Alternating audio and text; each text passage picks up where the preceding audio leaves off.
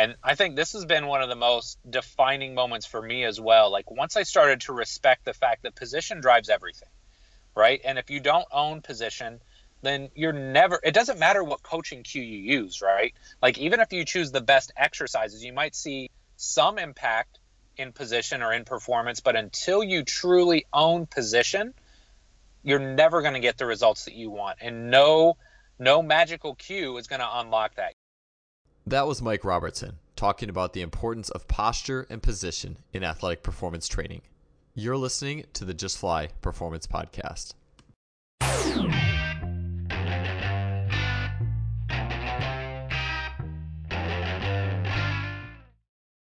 Today's episode is brought to you by Simply Faster.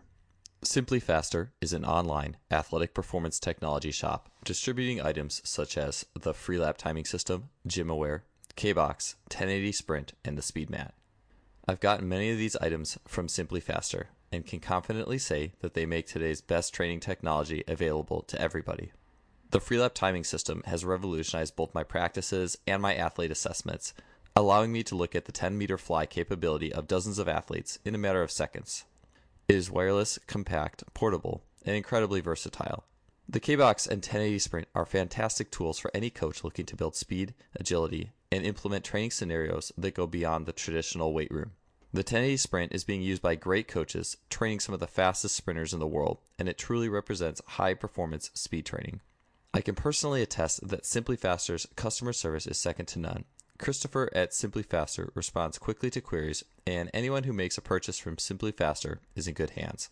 If you want to acquire some of the best high-tech training equipment available, stop by simplyfaster.com. That's simply with an I, faster.com. They are the future of coaching technology. Welcome to episode 70 of the Just Fly Performance Podcast. I'm your host, Joel Smith, and today I have the pleasure of bringing you Mike Robertson of Robertson Training Systems as our guest. Mike is also the co-owner of IFAST in Indianapolis, Indiana. He does the physical preparation for the Indy 11 soccer team, amongst training many other athletes. He is also the creator of Complete Single Leg Training, Physical Preparation 101, Bulletproof Athlete, and many others. One of the first websites that I started looking through way back when, in terms of becoming a better track coach, strength coach, stronger athlete, was T Nation, and Mike Robertson was one of the very first authors I remember reading on that site. He also, fast forward a decade, has an amazing podcast out, which is the Physical Preparation Podcast, and he has just delivered a vast amount of knowledge to the strength and conditioning community as his years as a coach and writer. In the past few years myself, and this was a big impetus to me asking Mike to be on the show, was I've started to attend some Postural Restoration Institute courses. And the ideas in the aftermath led me to some researching on the topics like, why do some of the best linear athletes in the world, such as people like Usain Bolt or Michael Phelps, have this really bad posture? And then what does that mean for training everybody else? Or what does it mean for training team sport athletes? And in doing that, I started coming across some of Mike's work, which is just really practical, great ideas on a lot of this PRI principles, but what it means for us as coaches and trainers in light of athletic training. And one of the biggest articles I read from him was encountering or assessing and training the sagittal plane first before you get to triplanar, full-on triplanar exercises. And just going through that and a few other articles Mike had written really helped answer my questions I'd had. So I was excited to talk to him further about performance posture ideas over the course of this podcast. And if I've learned anything from great coaches in the last couple of years, you start hearing the same things over and over and over again. It's posture first, position first. That was a big Jay Schrader thing. If you look at the extreme isometrics, I get into position first, and then everything else kind of revolves around position and efficiency and position. And other things as well, too, is just like cueing athletes, like you heard in the intro, cueing athletes till we're blue in the face, but they can't get it. And okay, maybe it's time to look at that hardware problem, like the postural problem, the breathing issues, like some of these other things that are holding the athlete back. And so Mike is just such a huge wealth of information in that regards. I also wanted to chat with him about single leg training. And ever since my podcast with Mike Boyle, I've just been kind of on a tear of not only re-examining everything I do in the weight room in that regards, bilateral versus single leg, and not only asking just are things necessary in terms of bilateral, but also just looking at single leg exercises a little more deeply in terms of their benefits for athletes, their progressions, when to implement them with which types of athletes. And so Mike has, again, a great product that he just released in that, has a great wealth of knowledge in single leg training. So he's going to dive into that today. He's also going to talk a little bit about his progression and evolution in terms of maximal strength and the power lifts to where he is now in a more holistic and functional, if you will, approach. So overall, just really looking forward to getting you guys this episode. Before we get to the episode itself, again, if you leave us a 5-star review on iTunes and we read it on the air, we'll hook you up with some Simply Faster or Just Fly sports gear, like a Simply Faster mug. And so the review I'd like to read for today's episode is by Caleb Lepisto. This was left back in November 21st of last year. It's tons of information. This podcast will join the small list of podcasts that I subscribe to. It is awesome, and the principles Joel and his guests discuss can be applied to many different athletic populations. So thanks, Caleb. We'll try to get you that little care package as soon as we can. That being said, let's get to episode 70 with Mike Robertson. Mike, welcome to the show. Thanks for being here today. My pleasure, man. Thanks so much for having me on. I'm excited to be here. Yeah, it's always cool to have not only a great coach, but another fellow podcaster on. So it's awesome to sit down and chat for a few minutes, get away from, I guess, our typical busy schedules. It's like worlds colliding, basically. You know, when you get two podcasters on the same show, it's something awesome is bound to happen, right? yeah, no doubt. I'm excited. For those who might not be familiar with you, which I imagine wouldn't be too many people, what's your background in the field, and what's been new in the world of Mike Robertson? Well, it's been a long and winding road, so I won't bore you with all the details, but got into the industry about 17 years ago now in 2000. Bounced around quite a bit. You know, I started off in collegiate strength and conditioning, really thought that was where my future lay, but, just didn't pan out quite that way. I spent 3 years doing rehab in a facility in Fort Wayne, Indiana, wrapped that up. I enjoyed my time because I learned a lot and there was a lot of personal growth, but it wasn't really the thing I was passionate about. So moved to Indianapolis, spent 3 years here doing in-home personal training, and kind of got me back to my roots. I was doing some high school strength and conditioning at the time, which was awesome. And really in 2008, early 2008, Bill Hartman and I sat down. We'd been friends for about 3 years at that point in time. And, you know, he was working just ridiculous hours. He was managing 2 physical therapy clinics, working there 4 days a week. And, Wednesday, Saturday, he was working full time out of his gym in his basement. So he's working 6 days a week. I'm working 5 days a week, and in home, like, you're slave to your client's schedules. So, I'm working 6 a.m. to 7, 8 p.m. a lot of days, and we just decided, man, this is ridiculous. We're going to kind of join forces. So in August of 2008, we opened IFAST, and it has been mostly puppies and balloons ever since. It's been a pretty awesome ride. As far as what's going on now, just continuing the hustle, because, obviously I've got IFAST, which is the offline brick and mortar training business. And then online, I've got Robertson Training Systems, which is kind of my continuing education arm of my business, where, I create content, whether it's articles, videos, blogs, and I also create continuing education products for trainers and coaches that want to step their game up. So always a lot going on, but I don't think I would know what to do with myself if I didn't have it that way. Yeah, it's so good to be busy and have your hand in a lot of things. I'll tell you what, I remember reading your articles on T Nation back in the day. You started writing well before you started IFAST, right? Or was it? Oh, yeah. I was writing.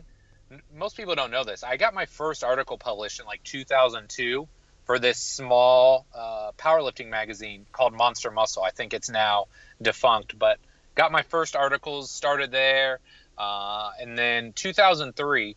Just happened to go to this dietetics conference because my wife's a dietitian, and go there, and I meet this guy, and I'm like, man, I know this guy. He's from T Nation. It was John Berardi. So, we start chatting because, he's surrounded by, the typical dietetics folks, and here's kind of a meathead. So we chatted for quite a while, and he just said, hey, man, I didn't know, if you're an author, you should send some articles to TC at T Nation. Tell him I sent you, and I bet he'd publish some of your stuff. So really a life-changing moment for me because, man, T Nation is quite literally how I got my start. So I'm just impressed that people still know about T Nation and read my stuff there. It's been a while. Yeah, or before it was T Nation, was it like T Mag or T Muscle, or it had some different name back? Those are the golden days back then. I look back very fondly because, you know, I understand, like, they're a business, right? And they sell supplements, but man, I really think when I was there, and I'm biased, but I feel like there was just so many great authors.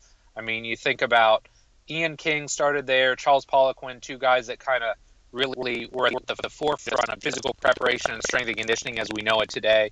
But then you think Christian Thibodeau, Eric Cressey, who has obviously done some pretty darn big things. You know, I was writing at that time. I mean, there were just a lot of really talented people. Dave Tate, Alan Cosgrove. There's just so many talented people that have gone on to have great success in the fitness industry. It was a really cool time to be a part of T Nation. Yeah, my early and mid-20s, man. I mean, that was like every day I was kind of looking up to see what was the new stuff there. And yeah, those guys, yeah, yourself, Eric Cressey, Thibodeau, like those were some of the classic articles that were a big part of my formation. How do you feel like, too, and kind of I asked this as a little bit of a writer myself, but how do you feel like your writing helped you as a strength coach, like in terms of just putting your mind to paper and those types of things? Man, it's made such a massive improvement, and I know probably a lot of coaches don't want to hear this or they don't fancy themselves as writers, but man, I tell you what, I hated English class growing up. Like, I hated it with a passion. And I was always a math science guy.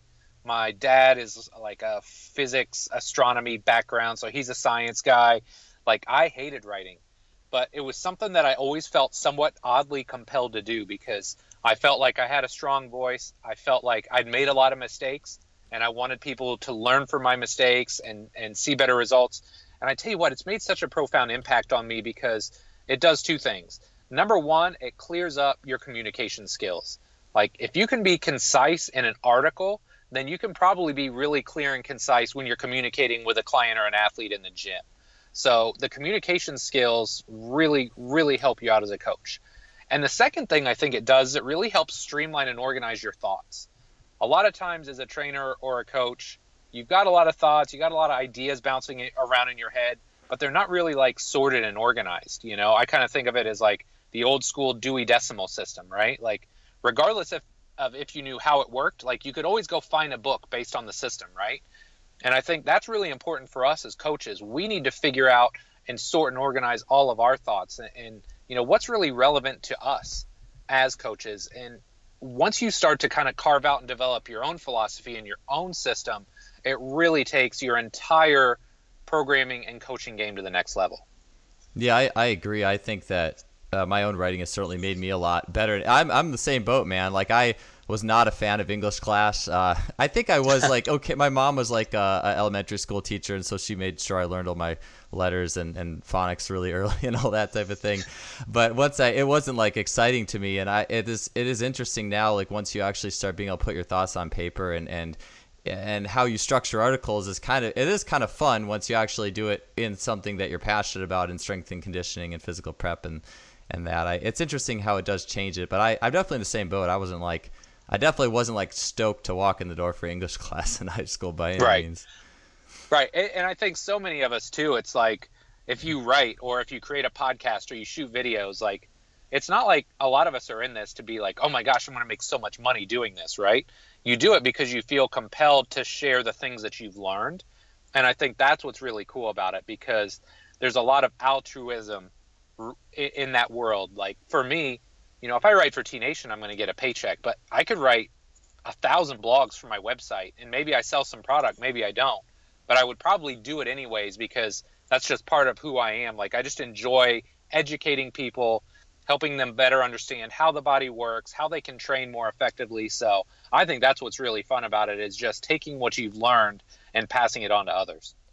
Yeah, man, I agree. All those things I've definitely enjoyed about it as well. And that process, just being able to put your thoughts on paper and someone getting something out of it, is just it's just cool. It's always been a cool thing.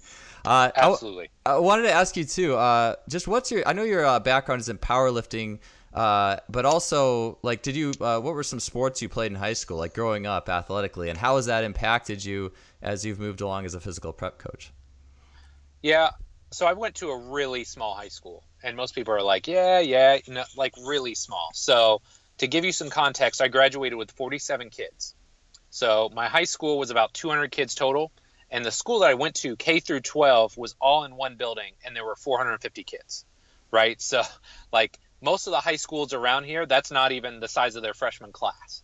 So really small high school, but the benefit to me was that I got to play a ton of sports at a decent level, right? So in high school, I played baseball, I played basketball, I played volleyball, I ran cross country, mostly because the basketball coach was the cross country coach, and he mandated it to make sure that we were in shape for basketball.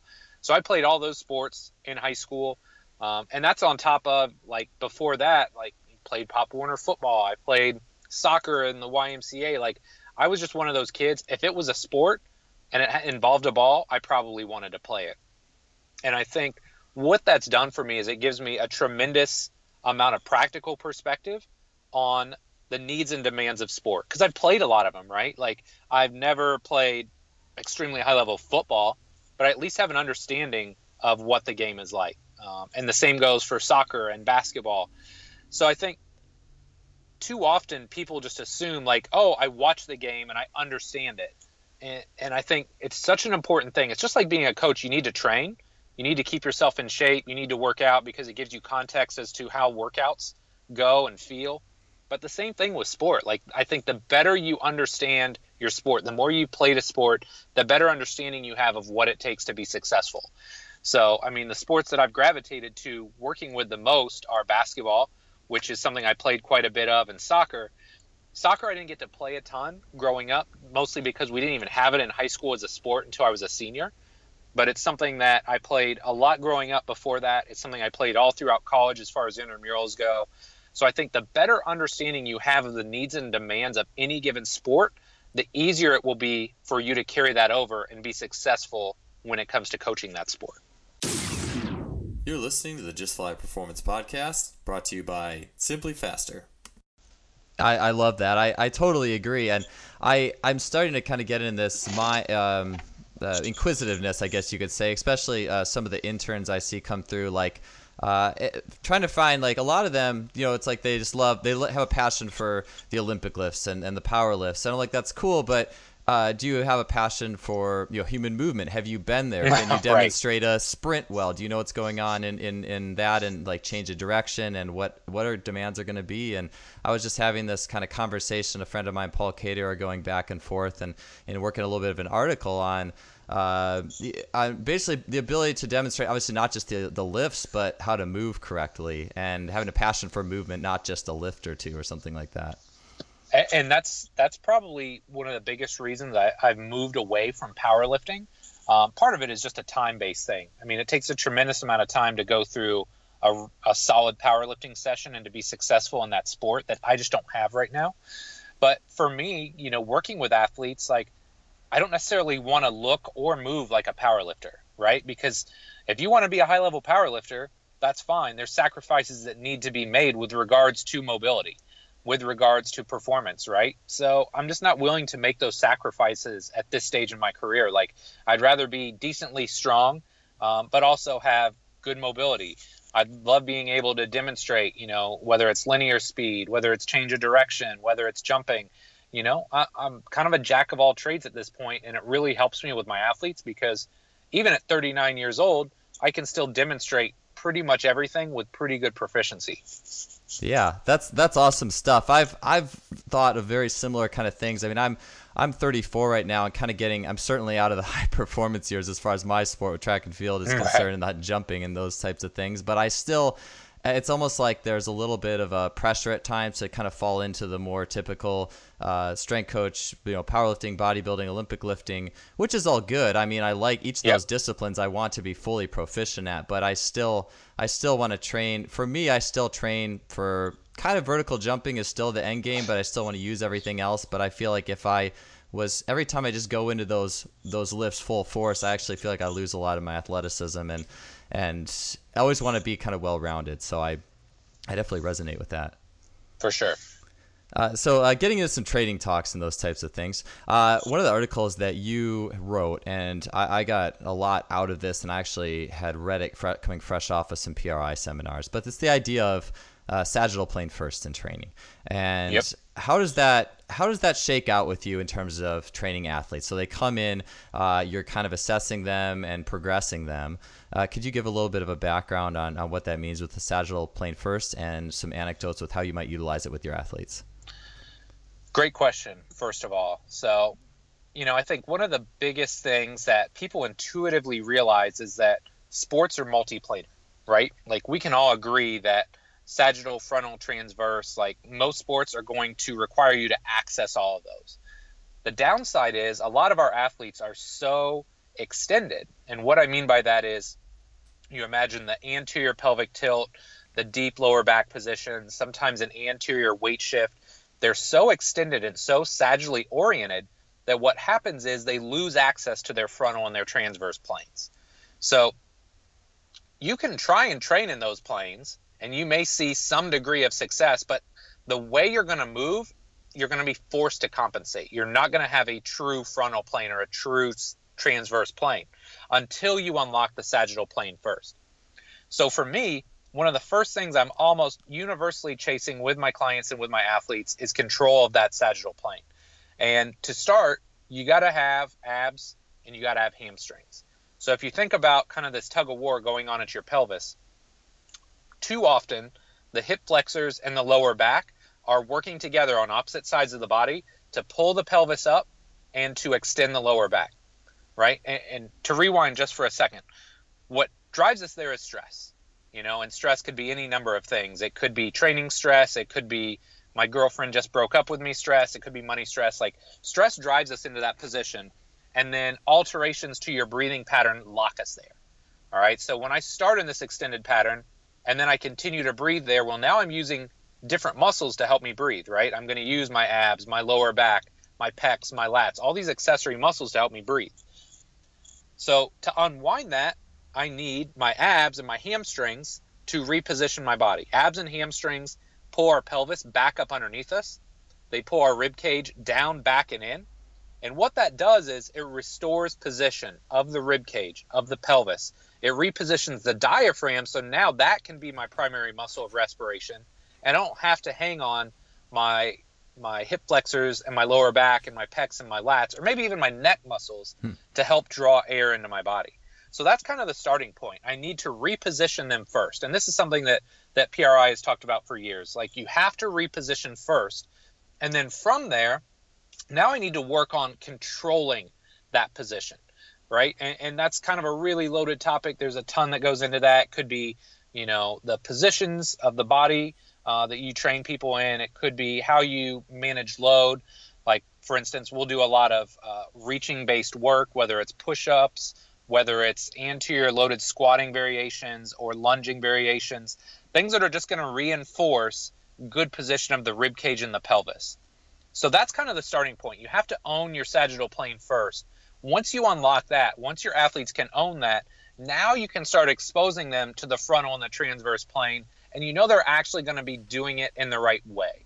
Because, again, if you don't own your sagittal plane first, sure, you can move in your frontal and transverse planes, but it's not going to be authentic or true motion. You're going to have to find ways to cheat or to compensate to do it. So for me, it always comes back to sagittal plane first. Can your clients, can your athletes own it? Can they control it? And once they do, like, check that box, and then you can move on to training in multiple planes. Yeah, that really hit home for me coming off the PRI course and then reading your article. And I was working with an athlete one day, and I was trying to get him to do some frontal plane, like hip hiking type movements, like walking, and he was going to hip hike and try to elevate his swing knee hip and I'm watching him do it, and I'm like, wow, you really cannot get this. And I'm like trying to use a few cues, and it's not working. And then I kind of look at his thorax, and I realize, like, I think James Anderson up here I would call, like, Scooby-Doo dog dish guy a little bit. Like, he's got between his shoulder blades, he's like compressed, and I'm like, I just think his thorax isn't going to let him move in this way I'm trying to coach him. And that was a really that was a really big moment for me, because I'm just like, how much are we, it's almost like, are we pissed in the wind sometimes with all these cues? if at the heart of it all, the guy doesn't have that sagittal plane and the breathing and the thorax position. Look, you're absolutely right. So much of it is based on position. And I think this has been one of the most defining moments for me as well. Like, once I started to respect the fact that position drives everything, right? And if you don't own position, then you're never, it doesn't matter what coaching cue you use, right? Like, even if you choose the best exercises, you might see some impact in position or in performance, but until you truly own position, you're never going to get the results that you want. And no magical cue is going to unlock that. You have to address position first, and then you can start to put the other pieces in motion. Yeah. So how does that, that's awesome, by the way. I really, the more I've, especially the last few years, I just been hearing it more, and it's been connecting all these chain links and of position, yep. position being the most important thing, and doing that, mastering and owning that before you really move on. How does that shake out? Like, a guy comes in your facility, starts training, and he's like got anterior pelvic tilt, the ribs are flying out in front. And what's kind of your initial treatment or extra progression for that type of athlete? I'm sure there's like a million exercises, but maybe if you could keep it simple and what you do. Yeah, no, great question. So a lot of times, first and foremost, it depends on the athlete, right? Because extension isn't a bad thing. And this is what people get confused by. Like, if you have, on the most extreme example, like an Usain Bolt, right? Like, this is, you're a sprinting coach. So look, that guy's going to have a deep back. He's going to have an anterior pelvic tilt. So the goal isn't to make this guy perfect, because that takes away from his ability to perform at a high level. So for him, all I'm going to do is give him enough pelvic control so that he can train at a high level without breaking down, right? So he's a little bit different versus, say, if I'm working with a cornerback where they need to be able to get their pelvis underneath them, right? So, like, extension is great for sagittal plane. That's why all great sprinters, all great power lifters, Olympic lifters, things that are very sagittal dominant, right? They're going to be in that extended position. It behooves them because it helps make them fast and strong and explosive.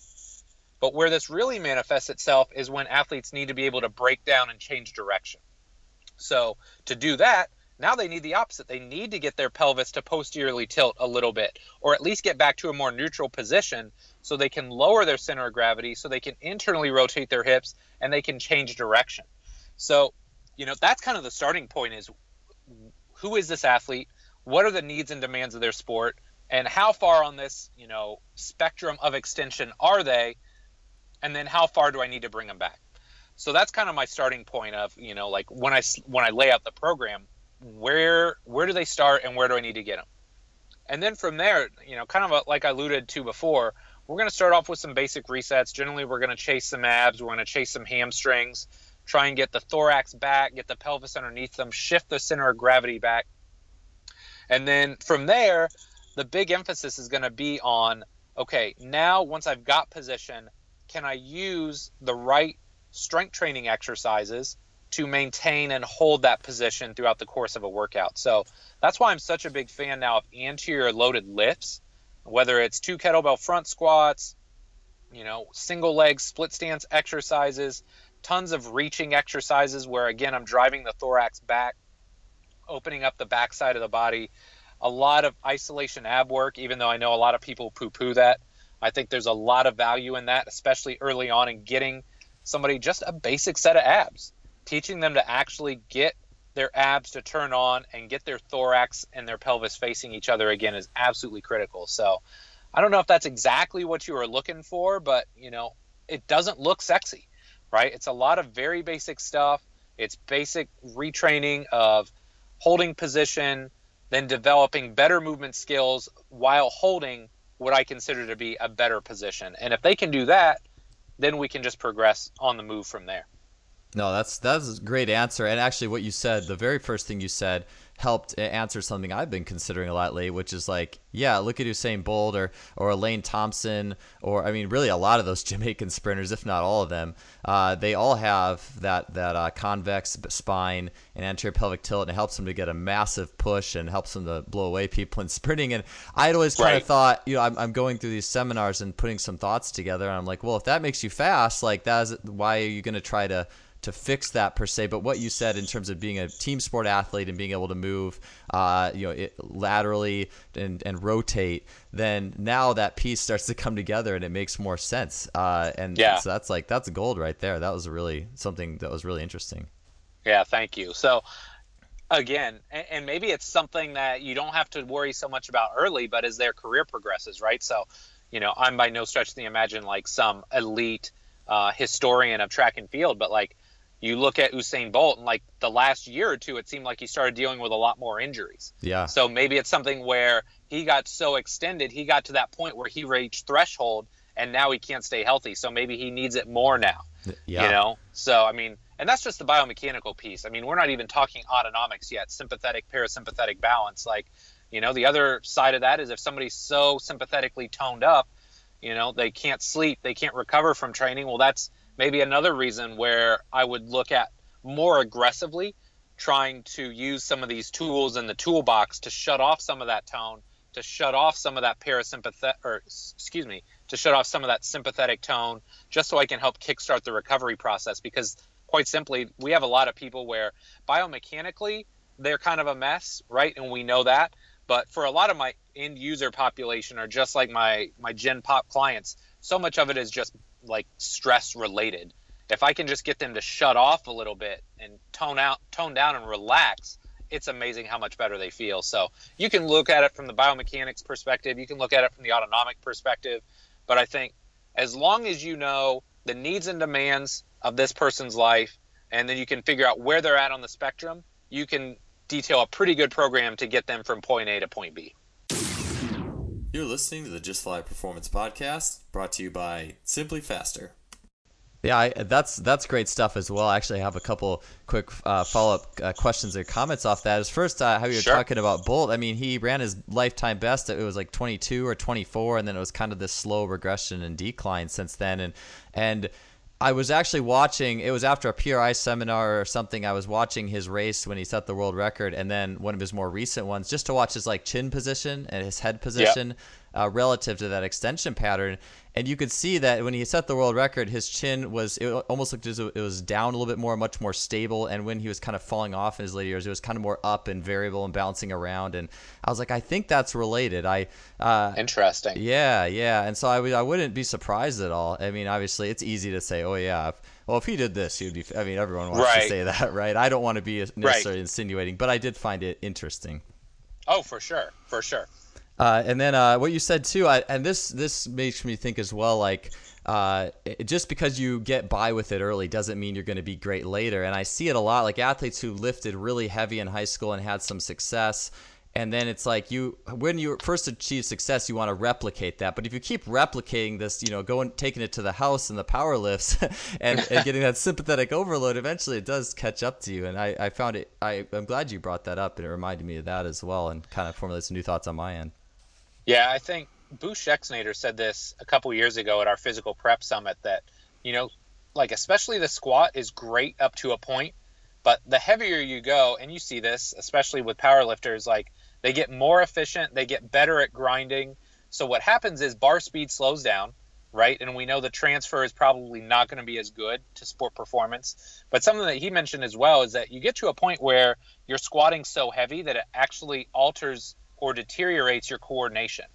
And it didn't make perfect sense to me at the time, but now it makes a lot more sense, you know, as I'm working with more athletes. Like, I think, you know, those first 2 to 3 years are really developmental and formative when it comes to strength training and building that nice solid foundation.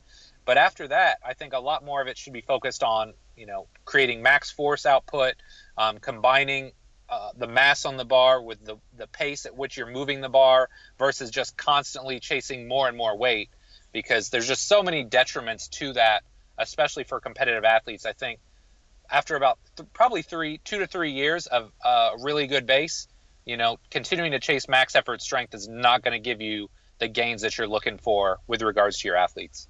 Yeah, I totally agree, man. I think that's a great example, too, bringing that up with what Boo was saying. I really like that a lot. I like to shift. He's kind of smart. Yeah, kind of. He's kind of smart. Yeah, I think we've both. He's been on both of our podcasts, so that's really cool. I love Boo. He's a wonderful human being and a very, very good coach. Yeah, absolutely. So switching gears off a little bilateral sagittal plane ideas, I'd love to talk to you a little bit about single leg training. Yes. I know you have a new product out as well. So if you want to maybe touch on that for a couple of minutes and then talk about your take on single leg training versus bilateral training in novice versus advanced athletes. So, you know, as you get athletes across the spectrum, how are you looking at the single versus double leg lifts as they move through their career? Yeah, and there's so many ways you can take this, right? Like I think the most obvious, and part of the reason that I love to talk about this is because so many people just look at it from a reductionist approach, right? And they say, oh, well, my back hurts when I squat, and it feels okay when I do a lunge or a single leg squat, so I'm going to go there, right? And they never ask the really big question of, well, why does my back hurt when I squat? So, like, that's part of why I do this, because you know, look, you can switch from a squat to a split squat or a lunge, and it's not better or worse, right? It just gives you different kind of physiological tools or different biomechanical tools. And so, like, one of the things that I love about Stu McGill is, you know, he's always questioning these things, and he's somebody I brought on my show, and he said, look, now the thing that we're seeing is people move away from the back squat, and they're doing more lunges, and now we're seeing more issues with, like, the SI joint. So you got to understand there's pros and cons to everything. And when it comes to single leg and split stance work, I think probably the biggest benefit that you're going to see is an improvement or a restoration of movement variability. So in my world, if I'm thinking about how I lay out a program, I use what I call the R7 approach. So like R4 is my resistance and my power work, R5 is my resistance, and R6 is my conditioning. So when I'm going hard with an athlete with their reactiveness, their explosiveness, their speed work, when I'm doing some heavy work in the gym, that's naturally going to move them into a more sympathetic dominant state, a more extension dominant state. So one of the things that I'm trying to do as they go through the session is unwind a little bit of that, right? So I think one of the best things that you can do as a physical preparation coach is incorporate split stance and single leg work, because it starts to restore, you know, some of your, number one, it restores your sagittal plane, which we already talked about, but it also exposes your athlete to the frontal and transverse planes and being able to own and negotiate movement in those planes. Because a lot of times, just because somebody has to do that in sport doesn't mean they necessarily do it well. So I'm always a big believer that one of the best things that we can do in the weight room when things are slow and controlled is teach our athletes how to move better.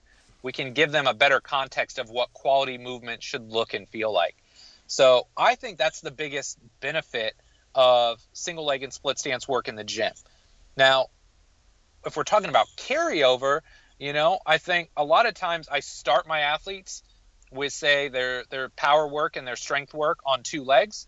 And then as we develop an athlete, as they understand that stabilization and control in the gym where it's a slower and more controlled environment, now we can get more dynamic and more explosive with their power work, which we know in a lot of sports, you're not in a parallel stance, right? Maybe if you're doing a two-legged jump in basketball or in volleyball, you're going to jump off two legs. But a lot of sports, you're in an offset position or you're in kind of a position where your feet are out wide. So now we can start to express some of those movements within our power. But it, to me, it always comes back to you have to layer everything that you do, right? You have to build quality movement first before you start layering in elements of speed, power, explosiveness, or managing fatigue as you would in a conditioning session.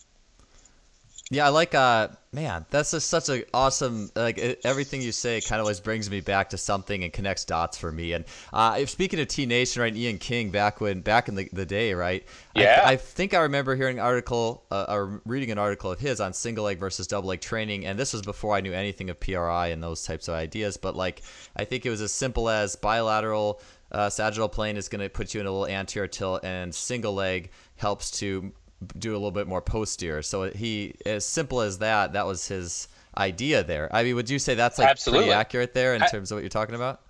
Absolutely. And I mean, and if somebody does tend to stay in that anterior tilt, even in those positions, again, give them a goblet, like put the kettlebell in front of their body, give them a little bit of abs. And now all of a sudden you've got this really clean body position, right? And it just does so many good things. Like, I think too often when we get into the gym and we start chasing just numbers, right? And there's nothing wrong with it. Like, I chased powerlifting for years, but like if you only chase numbers and you don't do some of this accessory work, that's when your body starts to break down, right? That's when all of a sudden you're in this really extended position that you can't control, and now your back hurts or your hip hurts or your knee hurts.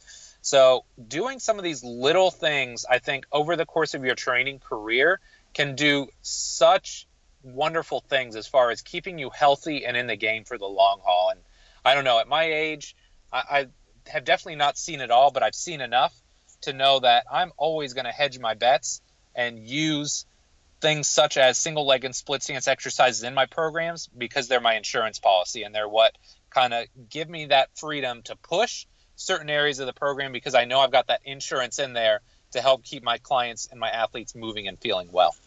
Yeah. I like to think of that as insurance policy. It's almost like if you, the further you go into the bilateral sagittal, it's almost like you're putting a little bit of a risk out there. There's maybe a little more risk reward in there, and then you can moving back to the safe realm of the single leg when you need to. Would you say that's a good way of putting it as well? Absolutely. I mean, literally, I just did a talk about accessory lifts and why we use them, and I think that's one of the biggest reasons we use accessory lifts is because it restores movement variability. It unlocks us a little bit. It gets us out of that sagittal plane, or teaches us how to manage the sagittal plane better so that we can stay healthy. Because look, when you start pushing, the natural tendency, if you start pushing very heavy weights, if you start running very fast, jumping very high, like you're going to trend to the sagittal plane and you're more likely to break down, right? Like, and that's okay. This just hedges our bets and helps us make sure that we're doing some things to help keep us healthy and maintain that movement variability, because the last thing you want to do is get so locked up and so extended that your body breaks down. And I've seen this across sports, whether it's, you know, high level track and field, power lifters are some of the worst, you know, because everything they do is so sagittally dominant. I mean, I've evaluated the shoulders of like some of the best bench pressers in the world, and you may not be shocked, but I mean, we're talking guys that have, you know, should have 180 degrees, right? A healthy shoulder has 180, 90, 30, as little as 0 degrees of shoulder rotation because they're so locked up in that sagittal plane. Oh man, that's crazy. Yeah. It reminds me of just so many things too. I had Mike Boyle on the podcast not too long ago. It's kind of like some of that stuff, like he said, it's like you're slamming your hand in a car door over and over again. You just keep, and wondering why it hurts. Yeah. I wonder why, well, why is this? Why is my shoulder messed up? I don't know. Right. Right. It's in the terms of just talking speed. So a lot of, you know, people out there, maybe track coaches listening to this, people who just are like linear speed. What's your take on a balance or some things to consider in single leg, which people would think single leg speed, maybe more specific, velocity, obviously not so much, but single leg versus bilateral movement lifts and people who just want to get fast linearly? So here's my like defining statement on this. Like, ultimately they're right. Like, if you want to be fast on one leg, at some point you need to train on one leg. Like, specificity always reigns king. Now, the downside to this is, number one, just the ground contact times are so incredibly short, right? It's hard to mimic that in the gym. But here would be like my overarching statement. It's like you have to earn the right to train explosively on one leg. So don't just assume that because they run fast that they really own single leg stance, or that they're really clean in single leg or split stance postures in the gym. So again, I think that's the value of this. Like, slow it down, make them own it, make them control it in the gym, right? Because the better they own it in that position, now you can start building levels to that. So now you can start adding speed, or you can start adding complexity. So now your split squat can become a lunge, and your lunge can become a scissor jump, and that can turn into various bounding or, you know, different kind of acceleration postures or drills. right? Like, just think of it in that way. Like, you're always trying to layer and build a better functioning athlete. And so that's kind of the way I think about it. You have to earn the right to train and be explosive on one leg. So if you want to reverse engineer it, where would you start, right? And if you can do that, and if you can be successful in the gym and then start layering from there, I think ultimately your sprinters are going to be more successful in the long run. You're listening to the Just Fly Performance Podcast, brought to you by Simply Faster. Yeah, that's really cool. I like the idea of earning. Yeah, you got to earn it. I think that's such a cool statement. It really changes so many aspects of how you think about progression in the program. I've been playing around a lot lately this year, last year, especially with the old Jay Schrader extreme ISO lunge position. Oh, yeah. And having that be the starting point. And it's been really cool. Like, it's opened my eyes to a lot of things I wouldn't have probably noticed otherwise starting there. You would be shocked. Like, I always joke around, and I'm not really joking, but like, I could crush most people, even high-level athletes, with their body weight, you know, just by teaching them the right movement positions, by really owning where their body is in space, getting them to move into areas or spaces where they haven't necessarily been before. I mean, look, I don't think you need external load all the time. Like, and I'm sure somebody will bash me for saying that, but like anything else, you have to earn the right to go through a bigger range of motion, to add load, to add speed, to add complexity. So don't just assume because somebody's a high-level athlete on the track, on the court, on the field, that they necessarily move very well. Like, I always look at that as low-hanging fruit. If I can teach an athlete to be more efficient, to move more effectively, like, that's easy for me, because that's going to unlock their natural athleticism that they have stored away that they don't even know they have, right? So before I'm going to chase speed or complexity or load, I'm going to teach an athlete to move really well first and then build from that. Yeah, the more great coaches I talk to, the more I keep hearing that, and it makes so much sense. And it's like, especially too, I think as we as coaches get old and broken, and we go to a seminar and someone kind of, you know, teaches us something or puts us through a restoration routine, and all of a sudden it's like, wow, I feel like I did 5-10 years ago. This is amazing. Like, yes. And then we think about how as athletes we just kind of let the wheels. If we wouldn't have been letting those wheels fall off over time, maybe. I mean, it's always, obviously, I think it's the failure is certainly a good part of the process, but I totally resonate with that. I love that statement. Yeah, I think if you're not learning from your failures, and if you're not trying to pass that wisdom on to your athletes, you're doing them a disservice. That's why we're coaches, and that's why we're ultimately successful at what we do, because we've had all that experience, and we've seen and worked with so many different people. We've got perspective that they just can't possibly have at 21 or 22 years old. Yeah, absolutely. In terms of, we've been talking about it on and off a little bit here, so maybe we can make this the actual question. But when it does come time to get strong, what's your take on going about that? So are there any reference or strength to body weight points you like to see in some particular movements? And how do you go about choosing which movements those will be? I don't know if there's any kind of points that I'm necessarily looking for, right? And just so you kind of have my overarching philosophy, I look at myself very much as a GPP coach, right? So I'm trying to give a better overall athlete back to the coach, from off-season to preseason or whenever they report back. So I look more at like just pure measurables, right? So like, am I improving their 10-yard dash? Am I improving their vertical jump? Am I improving their ability to move side to side? And it's a little bit more qualitative, but am I improving their movement quality? Because I feel like if I improve their movement quality, their position, they're less likely to break down. So I'm looking more in those regards. And, again, you might be shocked because there's certain athletes where, like, I've got one kid in particular, like, he is a toned up bro. Like, he is very extended, but he's a very high level athlete. And so all I'm doing right now is just milking kind of the slow roll with him. He's getting ready to go in season. So if you looked at his program, you'd be like, this is it. I mean, he's doing like a heavy goblet squat because it helps open up the backside of his body. It's cleaned up his squat pattern. I mean, this kid could not squat to save his life before. So like teaching this kid to squat, we're doing some split stance and single leg work to give him some side to side control. He's very kind of stuck on his right side, and he's got this really wicked torque through his right knee. So we're doing a lot of stuff in single leg and split stance, trying to build him a right glute, trying to get him to control the right side of his hip and his pelvis better. We're doing some push-ups to open up the backside. I mean, there's nothing really exciting about his program, but it's chasing that efficiency first, right? So I'd say that's the biggest thing for me. I'm not tied or married to any sport or to any lifts, but if you look at it across the board, pretty much every athlete that I work with is going to have a squat of some sort in their program. That's going to lead off one day in the gym. They're typically going to have one bench press day. Again, I'm not married to the barbell or any certain variation. It's what I feel works best for them. And there's generally going to be a deadlift variation. And I really kind of lean most on the trap bar. The biggest question is, for my taller guys, am I going to elevate them? Which if they're over 6'5", 6'6", the answer is typically yes. Or are they going to do it from the ground? But for me, I'm not married to any specific variation. I'm not necessarily married to any specific strength to body weight ratio. It's more about progression in those lifts, not just in the weight they use, but in the quality of the movement. And then ultimately, I'm always leaning on those baselines of, their 10-yard, their vertical jump, their 4-jump test. If those numbers are going up and their quality of their movement is improving, then I'm a happy camper. And I know ultimately when they go back to camp, their coach is going to be happy as well.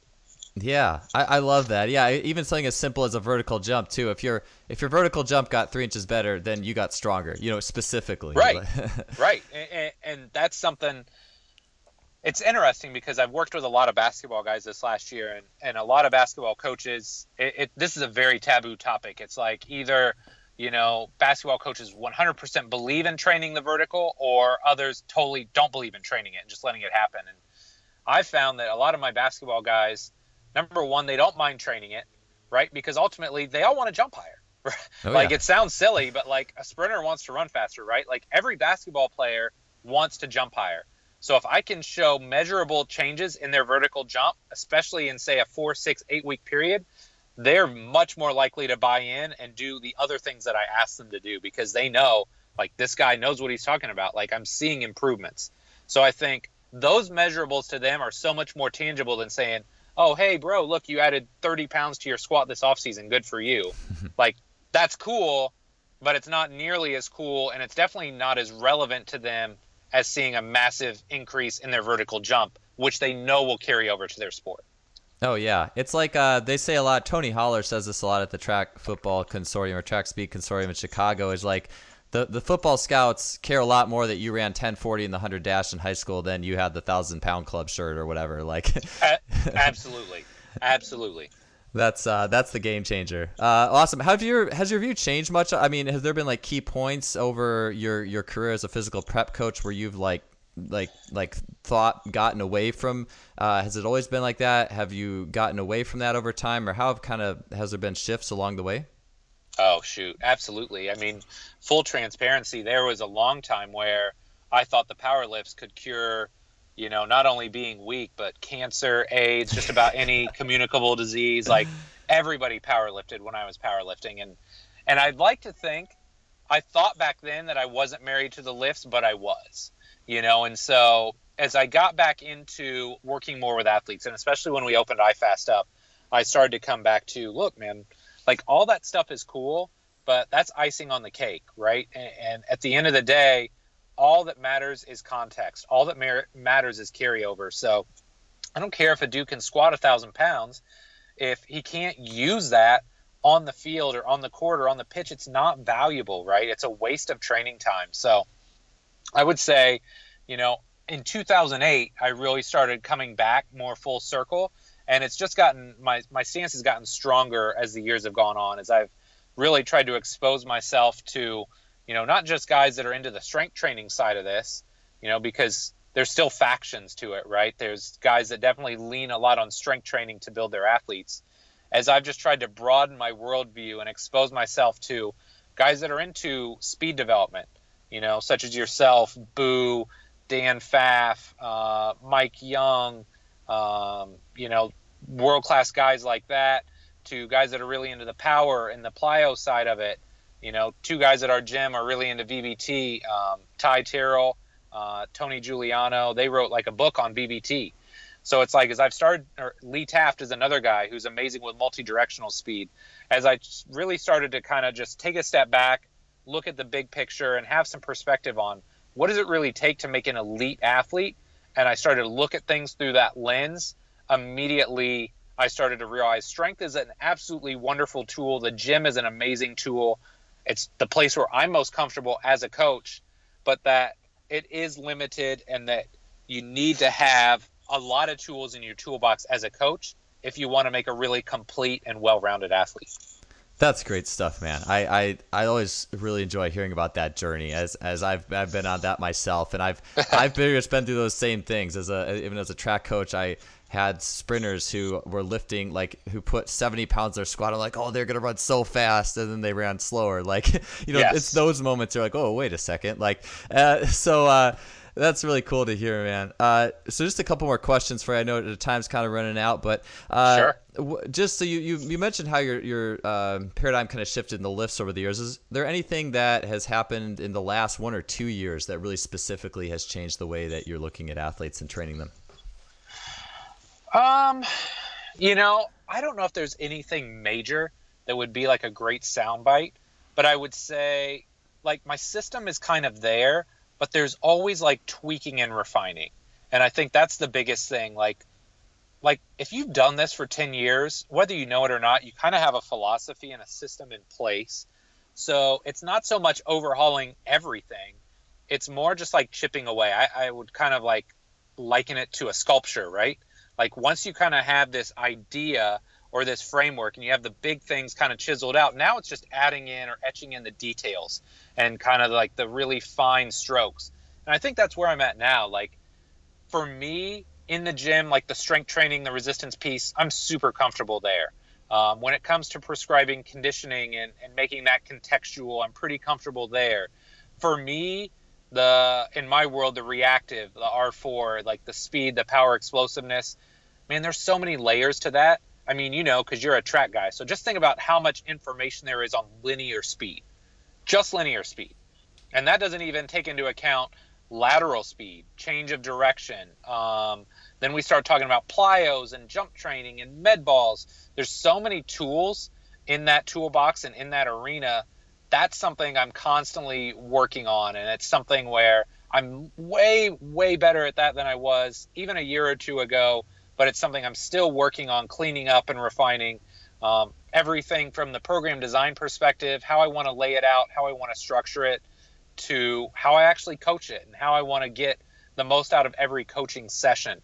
So I'd say if there's something I'm still working on, that would be my best answer, is I'm still trying to clean up and organize all the speed, the power, and the explosive elements of my programming.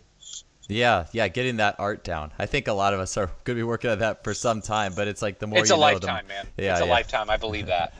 All right, Mike, so you know I have to ask you this, but if you could alter the space-time continuum and go back to yourself as a maybe young 20-something, getting started, what piece of advice would you offer yourself? Man, that's such a good question. Whoever thought of that is a real genius. Yeah. It's funny. I did a consulting call for a young man yesterday, and he asked me this question, so I actually have a prepared answer. So I will tell you this, first and foremost. I am a huge believer everything happens for a reason, bad, right? Like the good, the bad, the ugly, all happens for a reason, and every bit of it makes us stronger. So I don't know if I would change anything. Because where I'm at now, I've literally created like my ideal scenario. Like I get to coach, I get to consult, I get to work with amazing athletes, you know, every day. I've got a schedule that, even though it would be crazy for anybody else, right? Like to get up, I mean, just to give you an example, I work at a lot of days 6 a.m. and I work for an hour, then I got a couple hours with my kids, and then I come into the gym from 8:30, 9 to 4. And then I go home and I have more time with my kids, and then I work for like 2 hours at night. So for most people, they'd be like, that's absolutely asinine. For me, that's like my perfect schedule. I work really well with that. But that's a cop-out answer. So I'm going to give you the real answer. Little known story. When I was in college, Pete Bomarito went to Ball State. He was like 2 years ahead of me. And he was an intern for the Colts. And Pete and I never crossed paths at Ball State, which is a shame because I have a ton of respect for him. But I wanted to intern for the Colts. I was like, this could be the coolest thing ever. I knew as soon as I worked at Ball State as a strength coach, I wanted to do that. So the opportunity was out there. We had connections. We had a relationship with them. So I submitted my stuff. And, you know, Richard Howell, who was the strength coach there at the time, still is now, just told Robert Newton, my professor, he's like, look, you know, we'd love to have this kid. We think he'd probably be great, but, you know, we're not hiring anybody right now. Just the timing was wrong, and their internships were like 6 months long. They'd already brought somebody on. So fast forward like a full year, maybe a year and a half. The details are fuzzy at this point. But when I graduated college, I didn't get my first job for 6 months. So literally May of 2002 until like November of 2002, I'm just doing whatever it takes to make ends meet. I was actually substitute teaching for almost 6 months just to try and pay the bills and do all that stuff. And I literally had taken my first job, and I'm getting ready to move to Fort Wayne. And like 2 days before I'm supposed to leave, Richard Howell from the Colts calls and offers me an internship. And, man, I wanted to take it so bad. But I didn't have somebody to go to. I didn't have like a mentor at the time to just say, look, take that job, right? Like figure it out, like take out a loan, max out your credit card, get your parents to float you some cash, whatever it takes, like take that internship because it will be worth it. But I didn't have that perspective. And so, you know, I took the job in Fort Wayne and told Rich, like, it's an amazing opportunity, but I just can't do it because, you know, I had bills, I had school loans coming due. So if I could go back to 2002, I would figure out some way, somehow to take that internship, because as great as my world is now, that would have been a pretty cool opportunity to have, and who knows where I would be now had I taken it. But again, if I had to do something over, that would probably be it. I would tell Richard Howell, yes, by all means, I'm going to figure it out, and I'm going to come grind with you guys for 6 months because it's going to be a life-changing opportunity. Well, that's good stuff, man. I like that, and I like the everything happens for a reason too. I think about that a lot myself, just like because there's so many things I'd tell myself in my early mid-20s, but I'm like, you know what? I do like where I am at now. So, for sure, I do not live a life of regret by any stretch of the imagination. Yeah. Hey, so time's I guess about up today. I do want to really quick. So, what's your new product on single leg training, and then where can people check that out? Yep. So Complete Single Leg Training is basically a online course that is all about single leg and split stance training in general. And it's everything from, you know, how to coach the lifts, from what are you looking at from different views, from your front view, your side view, your back view. It gives all the progressions and regressions I use from, you know, if you think you got a really overweight or out of shape client, they can't even split squat. Where do you start them? All the way up to your boss level athletes that want to do pistols with load. I've got my entire progression and regression for all the different lifts in there. So it's a combination of videos, a PDF manual that digs into some of the science behind single leg and double leg training, what is superior, when should you use each, program design. Basically, it's like the A to Z resource for training in a split stance or a single leg environment. So I'm biased, willing to admit that, but I think it's a really sound investment on your part if you're a trainer or coach. And if you want to look into it more, just go to CompleteSingleLegTraining.com. So CompleteSingleLegTraining.com. Awesome, man. Well, hey, Mike, thank you so much for being on today. A great talk. Really enjoyed having you. My pleasure, Joel. Thanks again for having me, man. I appreciate it.